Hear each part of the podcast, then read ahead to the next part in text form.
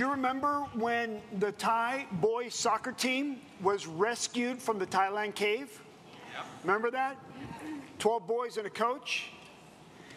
That cave was like two and a half miles long, a half mile to a mile deep, underground, narrow passages, pitch black an amazing rescue operation. I was riveted to the development of how that was going to turn out. We did not know if any of those boys were going to survive. But those Navy SEAL divers, those rescuers, they were undaunted. They went after it. You know, sometimes the water was flowing so strong and so cold that if the diver turned his head to the side, it ripped their mask off in pitch black. It would take a diver five hours going one way to the cave where the boys were found, and then turn around and they brought them back. Amazing logistics, muscle, but of anything, it was bravery. These were courageous people. Now, the thing that I found astounding is that there were over 10,000 people involved in this rescue operation.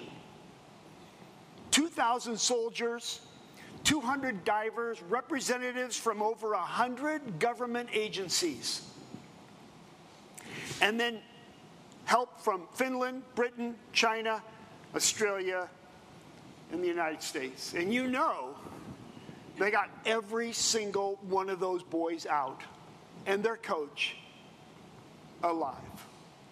One of the most amazing rescue operations of all time and we were all watching. There was one Thai Navy SEAL diver who, in the middle of it, when they didn't know how it was going to turn out, was interviewed, and he said this The whole world is watching. We have to succeed. I don't think we have any other choice. And I want to use that as one metaphor for the church. The church's mission is a rescue operation. There are hurting people here in our neighborhoods, in our schools, and in our places of work. This is a dying, hurting, broken world. And we're on a rescue operation. I, I just want you to know I don't want to serve on a cruise ship like a, a little waiter giving my ties to comfy people eating lots of meals. No, no, no. I want to be a Thai Navy SEAL diver. And you're invited along in this amazing and most vital rescue operation. In a healthy, resilient, forward moving church, leaders lead, followers follow, all in a spirit of mutual humility. If we could take that phrase and just keep repeating it to ourselves, in a healthy, resilient, forward moving church, leaders lead, followers follow. We all do it in a spirit of mutual humility. We're in the letter of First Peter, we're bringing it in for a landing. And Peter, the author, now is going to speak to leaders and followers. And then last week we'll conclude, and Todd will come and bring the letter to a conclusion.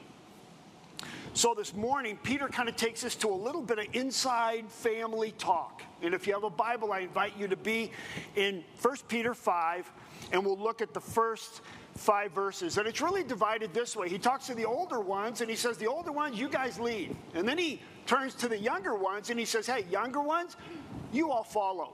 And then he says to all y'all, I want you all to do it in a spirit of mutual humility. It's very simple. Now, I'm going to spend most of my time on leaders leading because that's how Peter does it in the first four verses. Notice what he says. To the elders among you, I appeal as a fellow elder and a witness of Christ's sufferings, who also will share in the glory to be revealed. And here's his exhortation, verse 2 Be shepherds of God's flock. That is under your care, watching over them. The church needs competent and courageous leadership. Because in verse 12 of chapter 4, Tommy showed us last week, we're in the midst of a fiery ordeal. And the fact that we don't know that is part of the problem. If you're a parent, if you're a school teacher, if you live in the South Bay, if you relate to people, if you have friends who are married and have kids, those who want to be married, you know that it is a challenging time. It's a difficult time. And we're here and we look pretty, but we know that behind the story, behind the face, are situations that are very, very difficult. It's a fiery ordeal. In fact, leaders have targets on their backs. I am always taken by the image from 9 11 when the Twin Towers tragically and horrifically came down. Of first responders racing into the building while everyone else was trying to get out of the building. Of those stairwells where firefighters were going up the stairs to the upper levels to rescue another and another and another while victims were doing their best to get down. Leaders go in with courage. In verse 1, Peter says, I'm a fellow elder with you, and I'm a witness of Christ's sufferings. We are a rescue operation that puts the cross of Jesus Christ in the center of our worship. And he says in verse 13 of chapter 4, he says, You have the opportunity to participate in Christ's sufferings. Leadership is difficult, leadership is dangerous. In fact, verse 8 of chapter 5 says that the devil prowls around like a roaring lion looking for someone to devour. And what the devil wants to do is find a weak sheep off on the edge of the flock and scoop him up and eat him alive. But you know, another strategy is the reality that if he can get the shepherd, then the, the flock scatters. You move into leadership, you have a target on your back. Where are we to do this rescue operation? Jesus said, with his final great commission go into all the world and make disciples. Go, go, go. This is cozy. This is comfortable, and we we enjoy this. This is the place we come to get refueled and replenished and, and enjoy the warmth of fellowship. But the message is always then we go. Because we're in a rescue operation. There's a mission that we're called to. And it's not only in here, it is out, it is going. Because God, through the Spirit, calls, creates, and commissions you and I as the church to communicate to the world, because of that cross and because of the resurrection, that the redemptive reign of God has broken into human history. We are people with hope who want to bring that hope to the world. So Peter says if you're a leader, then lead. If you're a leader, step up and lead because leaders lead. And maybe sometimes you feel like Captain John Miller, that Tom Hanks played in Saving Private Ryan, like a reluctant leader. I'm not sure I want to do this. I'm tired. I just want to go home. And you're called on a new mission with a band of brothers, a band of sisters, and you go. Leaders lead. Now, I'm convicted that Peter's not talking about titles and positions here in 1 Peter. When he uses the phrase to the elders among you, sometimes we conjure up this issue of, oh, yeah, there's some, there's some really important people that run and control the church. That's not what Peter's talking about here. It's far more organic, it's not formal. That's what I love about the river. You know, we're, we're, not, we're not too much into titles, and we're, we're not too much into positions. In fact, you're trying to wonder who leads the church and where is it now? Now we, we have this the newly formed council of leaders, some some wise people that give direction. And yes, you have some pastors that are on the team, but but the river, we have leaders everywhere and that's who Peter calls the elders. They're the older ones. The older ones. So if you feel like you're an older one and not a younger one, Peter is like, he's, he's talking, talking to you. It's a relative term, older ones. Now, the reality is, is that in most groups you wander around, you go, hey, there, there's someone older than me right over there. I, I'm, I'm a young one. Feels good. You look around, there's always someone younger than you. And Peter's saying, if you're, if you're one of the, the older ones, lead. Spiritually mature people, Peter's talking about, able to lead Jesus followers. And in reality, you only have to be a few steps forward, right? You only have to be a couple feet ahead of the person that's following you. Now you're the older one and you're the leader. You don't have to know everything, you just have to know a few things more than the person that is following you. Peter has this vision, this, this idea that there'll be many leaders in the church. And that probably includes you at some level in some place. You're one of the older ones. You're called to leadership. And Peter says, step into that.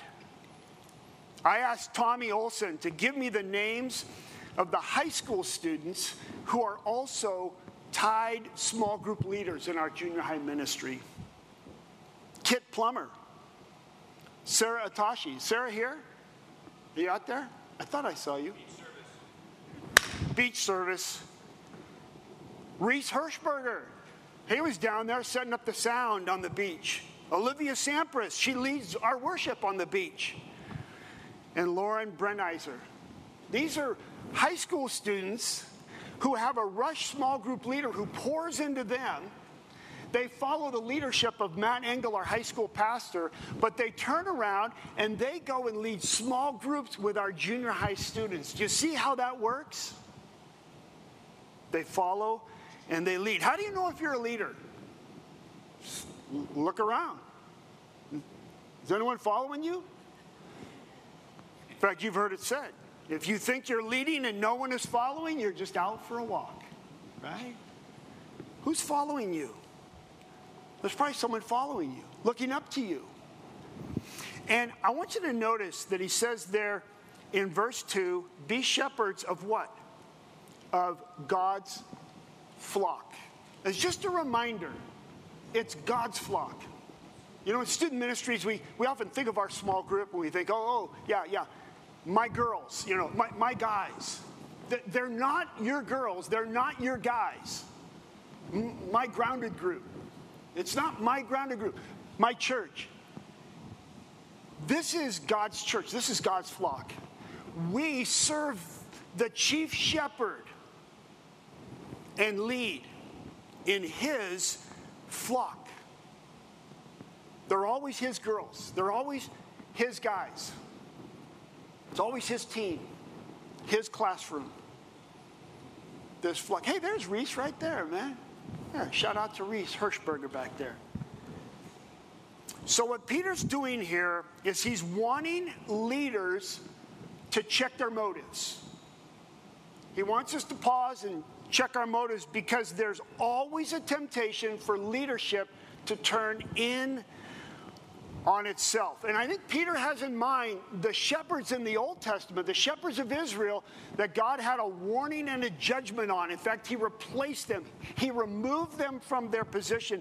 In Jeremiah 23, Woe to the shepherds who are destroying and scattering the sheep of my pasture, declares the Lord. I will place shepherds over them who will tend them, and they will no longer be afraid or terrified, nor will any be missing. If you're a leader, you are in a direct line back to the Old Testament shepherds. And Jesus replaced them as the chief shepherd. God placed Jesus over his new flock, the church. And he gathered 12 men around him and he discipled them and invested in them. And then he gave them the great commission to go out and take this message of hope to everyone. And if you're leading today, what we're doing, we're in a direct line of descendants from those shepherds to Jesus, to the 12 apostles, to you today. Whether you lead inside the church or outside the church, whether it's part of the river ecosystem or part of the Jesus ecosystem of taking the good news everywhere. So notice what Peter says in verse 2 Shepherd, lead, watch over, care for God's flock. And then he says this not because you must, but because you are willing as God wants you to be. Not because you must. It is a temptation for leaders to go through the motions.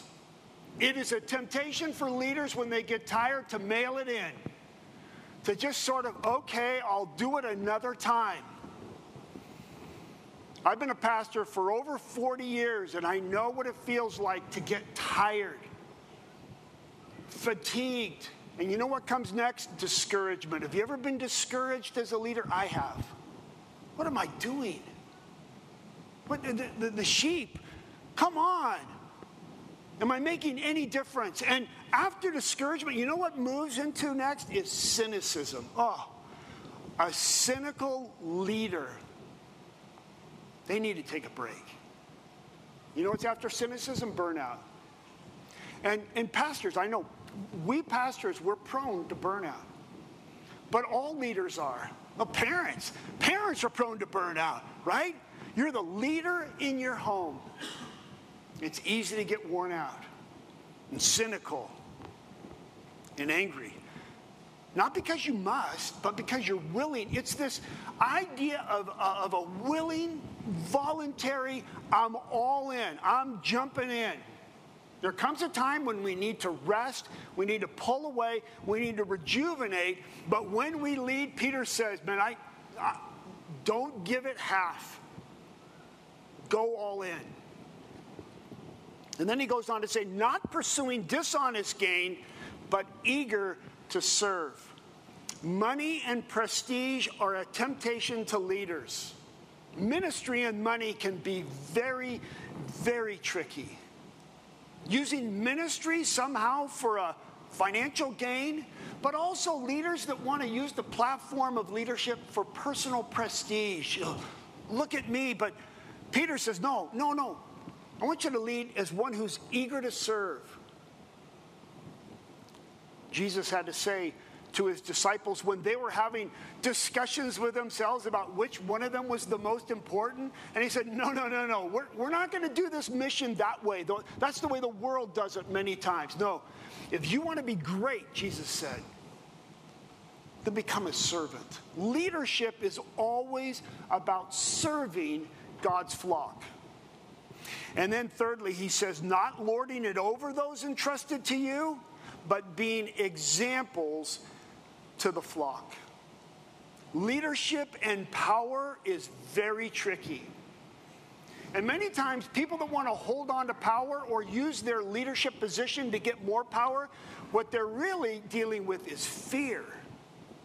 What, what are you afraid of? that keeps you from just opening your hands and giving yourself away as a servant to others. What, why do we have to, to hold on to power and control? Can be insidious in a church that's moving out into the frontier. And many churches, they end up getting like stuck inside, focused inside on, on power battles between one another. Peter says, let it go.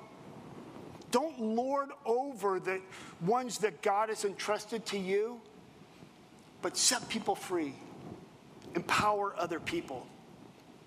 So, if I could summarize what Peter is saying by way of these temptations, he's saying, I want you to be willing, eager examples. Willing, eager examples. Kouzes and Posner wrote a book called The Leadership Challenge. Matt and I have been reading it. We, we just love this book, eating it up. And they say this credibility is the foundation of the relationship between leaders and followers. They've been sending out surveys for 30 years. And what people are looking for in a leader has been consistent for all 30 years. They say we want leaders who are trustworthy, we want leaders that have some expertise in their field and we want leaders who are inspiring. And they say it comes down to one thing credibility. Credibility. The credibility of the River Church through its leadership in our community, wherever the tentacles of this church go. Credibility. Can I trust those people? I trust that church?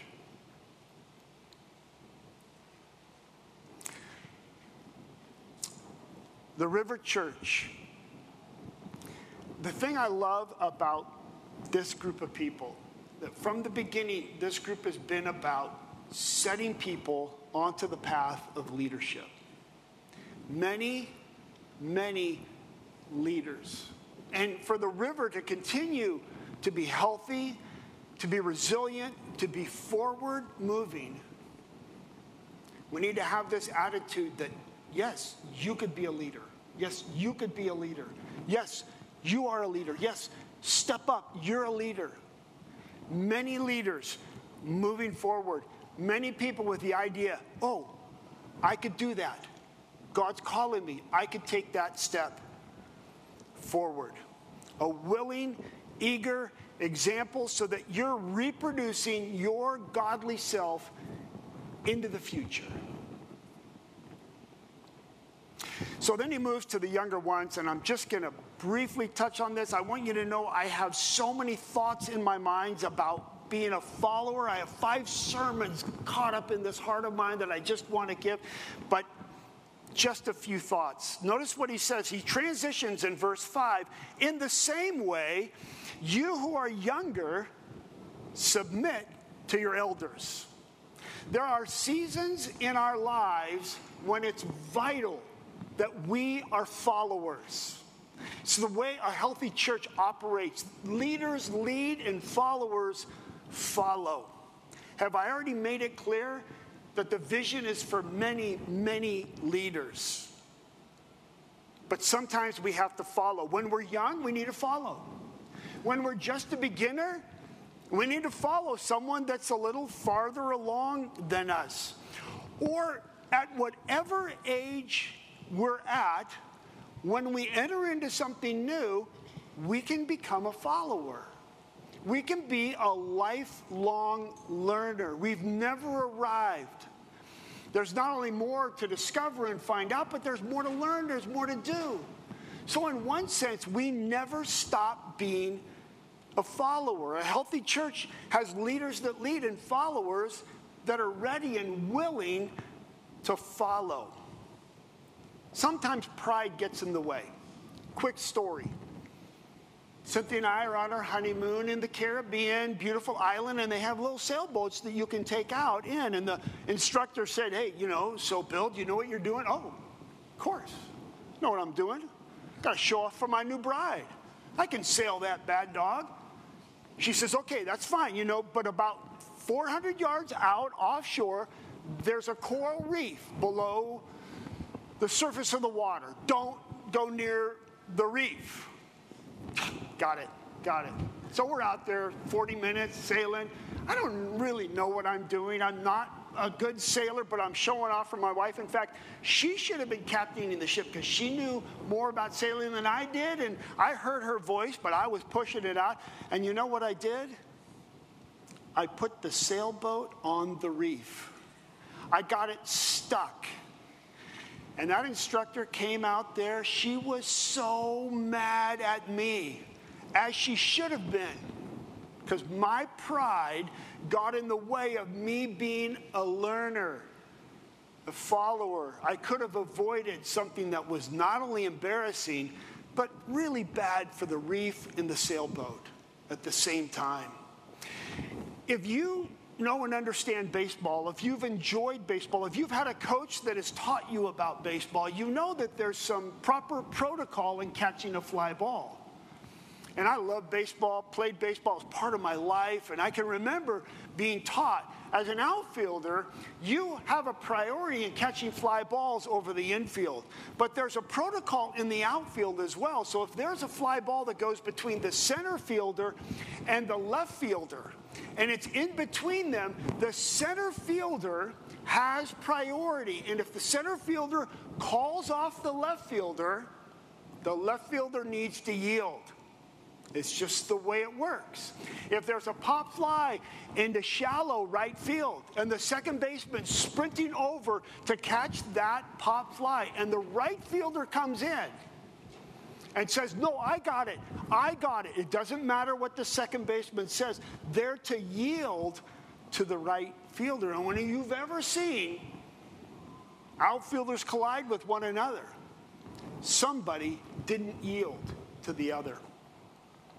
There's a lesson in that. Sometimes we lead and sometimes we follow. In some scenarios, you are a leader and you need to step up and lead. And in other scenarios, you're a follower and you need to step down and yield to someone else. It's the way a healthy church works. We can almost always be a leader sometimes and of followers in others. I'm just going to tell you a quick story about Danny Waddell. Danny Waddell is a high school rush small group leader. He's amazing with students. Students love him. They flock to him. They watch him. They want to be like him. They learn from him. But Danny Waddell is a young married man with small boy and another one on the way. And he realized, wait, I want some older men in my life to mentor me. So he launched a gathering that will occasionally have some older guys and some younger guys. And they gather together and they talk and they learn from each other and they enjoy one another. Danny Waddell is a great example of someone who is both a leader and he's a follower, sometimes in the same setting. And then Peter brings it to a conclusion with probably the most important message that we have. He says in the second half of verse 5 all of you, whether you're a leader or a follower, clothe yourselves with humility toward one another because God opposes the proud but shows favor to the humble. Humility in the ancient world was disdained. It was not looked upon as anything that a leader would ever want to manifest. But the early Christians took this attribute of humility that everyone said only weak people are humble. It's only appropriate of a person that works for another or is a slave to another or is lesser in the relationship. And Christians turned it around and made it one of our prime virtues. It's the clothes we wear, all of our relationships, in all of our leadership, there's humility. In all of our followership, there's humility. Because Peter recognizes that leaders can dominate, leaders can have a tendency to dominate. And followers can have a tendency to rebel and say, I don't want to do that. And in a healthy, resilient, forward moving church, leaders lead and followers follow, all in a spirit of mutual humility. So I want to leave you with four statements. If the worship team, you guys can come on Four statements. I want to say this. If you're a leader, humbly lead with courage and bravery. If you are a leader, humbly lead with courage and bravery. If you're a follower, humbly yield with respect and bravery. Now, here's the last two Thoughts? Some of you are going to need to step up and start leading again. God has put a call on your life. There's followers that are waiting, they're watching your example. It's time for you to lead, it's time for you to step up and to say yes to God. Some of you are going to need to step down and become a follower again. And that's going to take a lot of humility. To say, I need to rest. I need to learn. I need to refuel. Leaders lead. We need your leadership. The rescue operation cannot happen unless you put the mask on and you dive in. Followers, we need you as part of the 10,000 to make the rescue operation happen. We're not all Navy SEAL divers, but we're part of the, the operation. We're going to sing a song, and it's a song that is going to invite you in prayer and worship uh, to yield, to listen to God, to, to lean in to His call in your life, to, to say, I'm going to I'm going to lead willingly, I'm going to lead eagerly, I'm going to live as an example. So when that song's done, Denise will come and guide us into a time of communion. Let's not go to communion yet. Let, let, let the Holy Spirit speak deep into your heart as Jasmine and the worship team lead us and we follow them.